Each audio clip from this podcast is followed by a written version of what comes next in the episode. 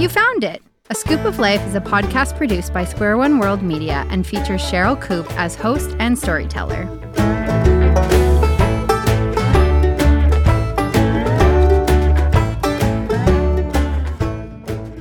Welcome, welcome, welcome to the podcast called A Scoop of Life. My name is Cheryl Coop, and I'm thankful that you have taken time to listen. This podcast is a mix of one of my personal stories, sometimes a funny one and sometimes a more serious one, together with music from Canadian musicians, and then concludes with a brief spiritual insight. I hope that as you listen, you not only enjoy it, but sense God's deep love for you and how your story can intersect with His. And now, enjoy the show.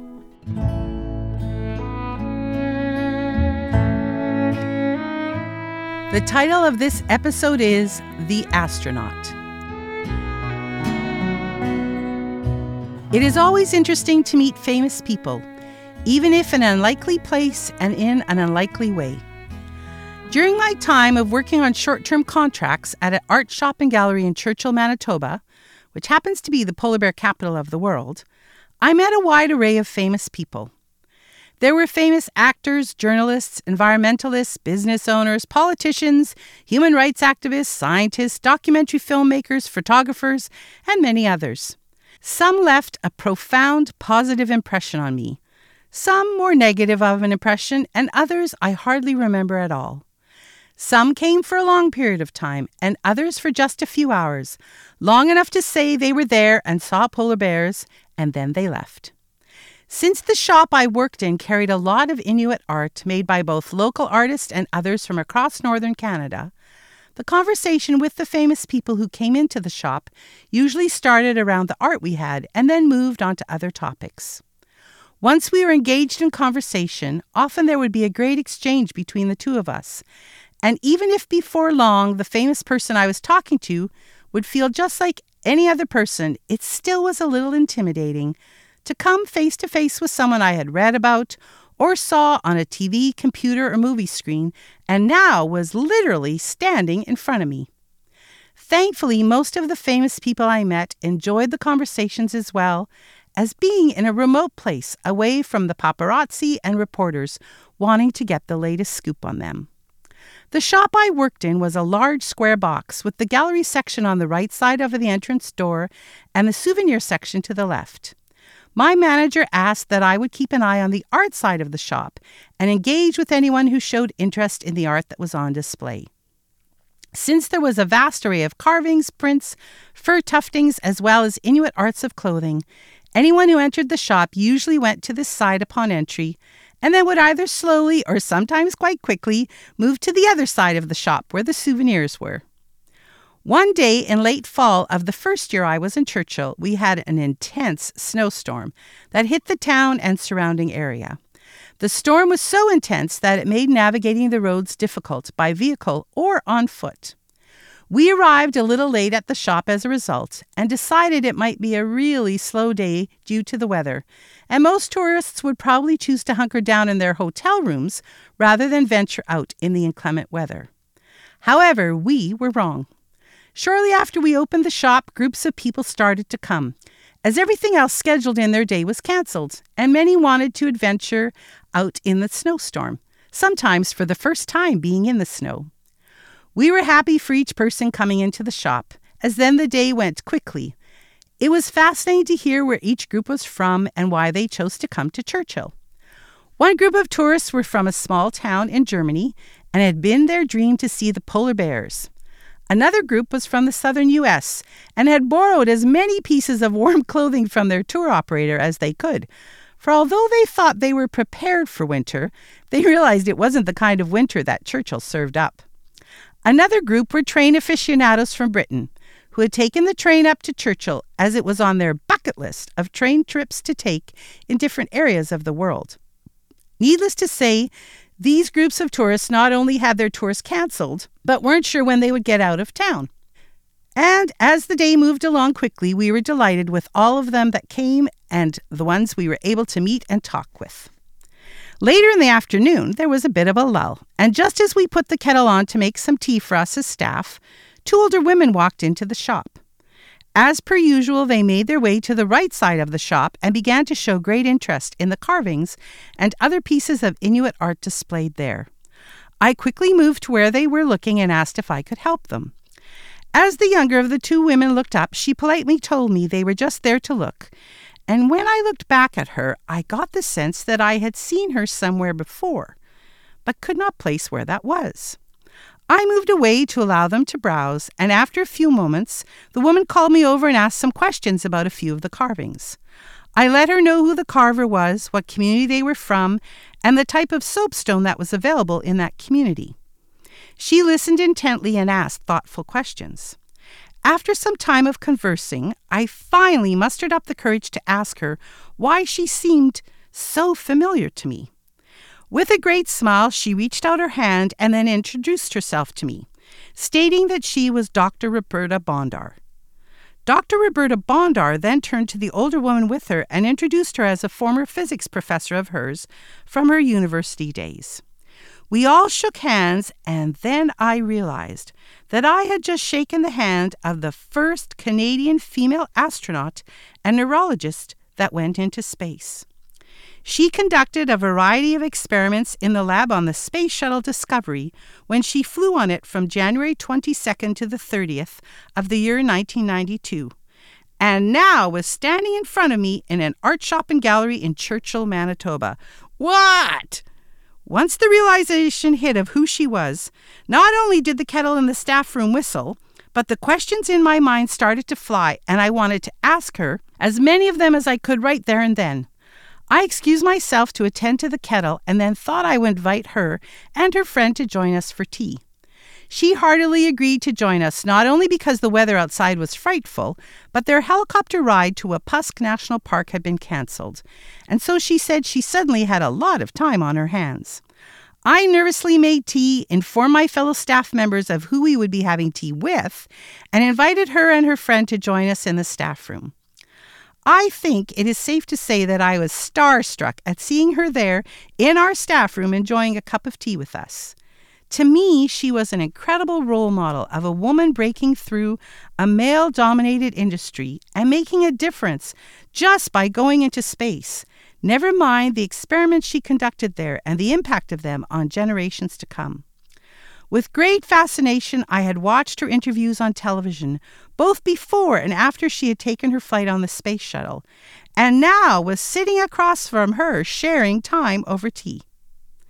Since God's creation has always and continues to fascinate me, the reality of being in space and seeing the world from another perspective was especially intriguing to me.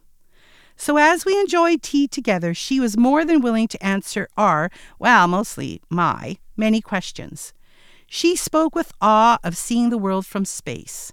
She spoke of how, as the space shuttle flew over Canada, often Churchill and surrounding area would be the last piece of Canada she would see until the next rotation of the shuttle traveling around the world. She also spoke with great detail about life on the shuttle, both the delights and some of the challenges of being weightless, and how she adjusted to life back on Earth as she experienced gravity once again. She told us not only of how the fascination with space had started for her, but also the incredible privilege of being able to see her dream become reality. Once we had exhausted our many questions about her experience in space, we then heard about why she was in Churchill and how her environmental work together with her love of photography were what drew her to Wapusk National Park as well as the town of Churchill. She was in town not only to see the polar bears, but to see the other wildlife that made Wapusk National Park their home and the growing need to preserve their habitats. Our tea time came to a close far too soon as far as I was concerned, but I was sure to thank Dr. Roberta Bondar for spending time with us and answering so many of our, mostly my questions. To this day, I am thankful for the interaction we could have and how she made her experience in space come alive for us in that conversation. What a gift the snowstorm brought my way, a gift I never could have imagined, the chance to meet a female Canadian astronaut. The song by Linnea Anstey, formerly Salte, called Far From Home, talks about how the heavens declare hope for us here on Earth. Living alone to find herself. This is far from home. She feels so out of place. And this is far from home. I see sun in the sky, and I'm feeling alright. Not a ray of hope in the heavens. On a crowded street, feeling alone. I see this is so far from home.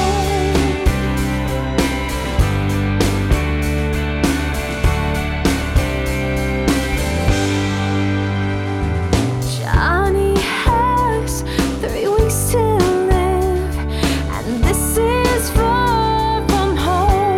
But there's joy in his eyes because he's coming home. I say sun in the sky, and I'm feeling alright. Not a ray of hope in the heavens. On a crowded street, feeling alone. I say this is so far from home. Someday this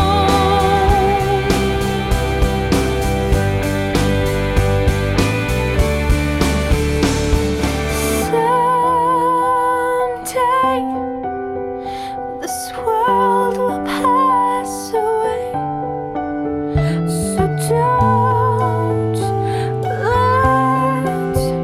what's fleeting get you down. There's a hope in knowing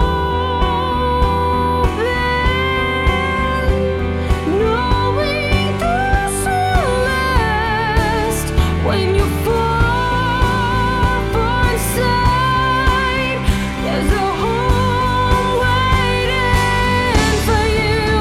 I say sun in the sky, and I'm feeling alright. Not a ray of hope in the heavens. On a crowded street, but feeling alone. I say love, look how we're coming.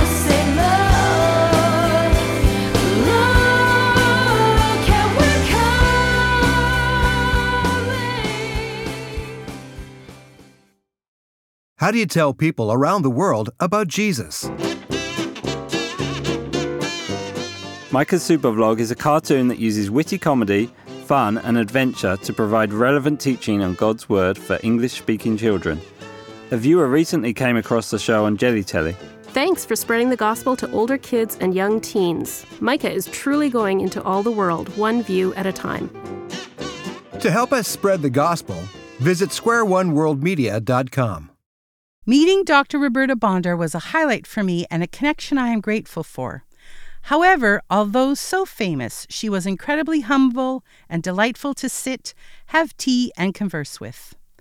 Jesus' call on our lives is to be with others, and in those interactions not to lean on our education, reputation, financial position, or fame, but rather to lean on the gift of grace given to us, that in turn we can offer to others. Here is a portion of the Bible that talks about this, and I would like to share it with you. In the book of Ephesians chapter 2, verses 8 to 10, from the New Living Translation we read, "God saved you by his grace when you believed, and you can't take credit for this. It is a gift from God. Salvation is not a reward for the good things we have done, so none of us can boast about it. For we are God's masterpiece. He has created us anew in Christ Jesus, so we can do the good things he has planned for us long ago." Who will you enjoy some grace-filled conversation with this week?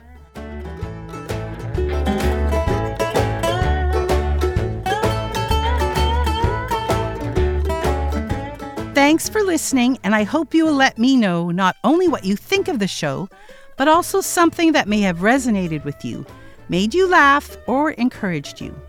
You can contact me via the website www.ascoopoflife.com or on Facebook or Instagram under A Scoop of Life. However, let me spell that for you.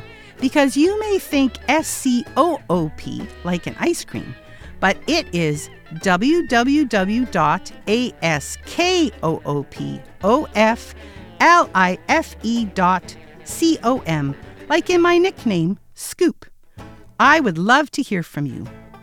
My team here at Square One World Media and I enjoyed producing this episode, and I hope you will come back and listen to more episodes as they are loaded on www.askoopoflife.com.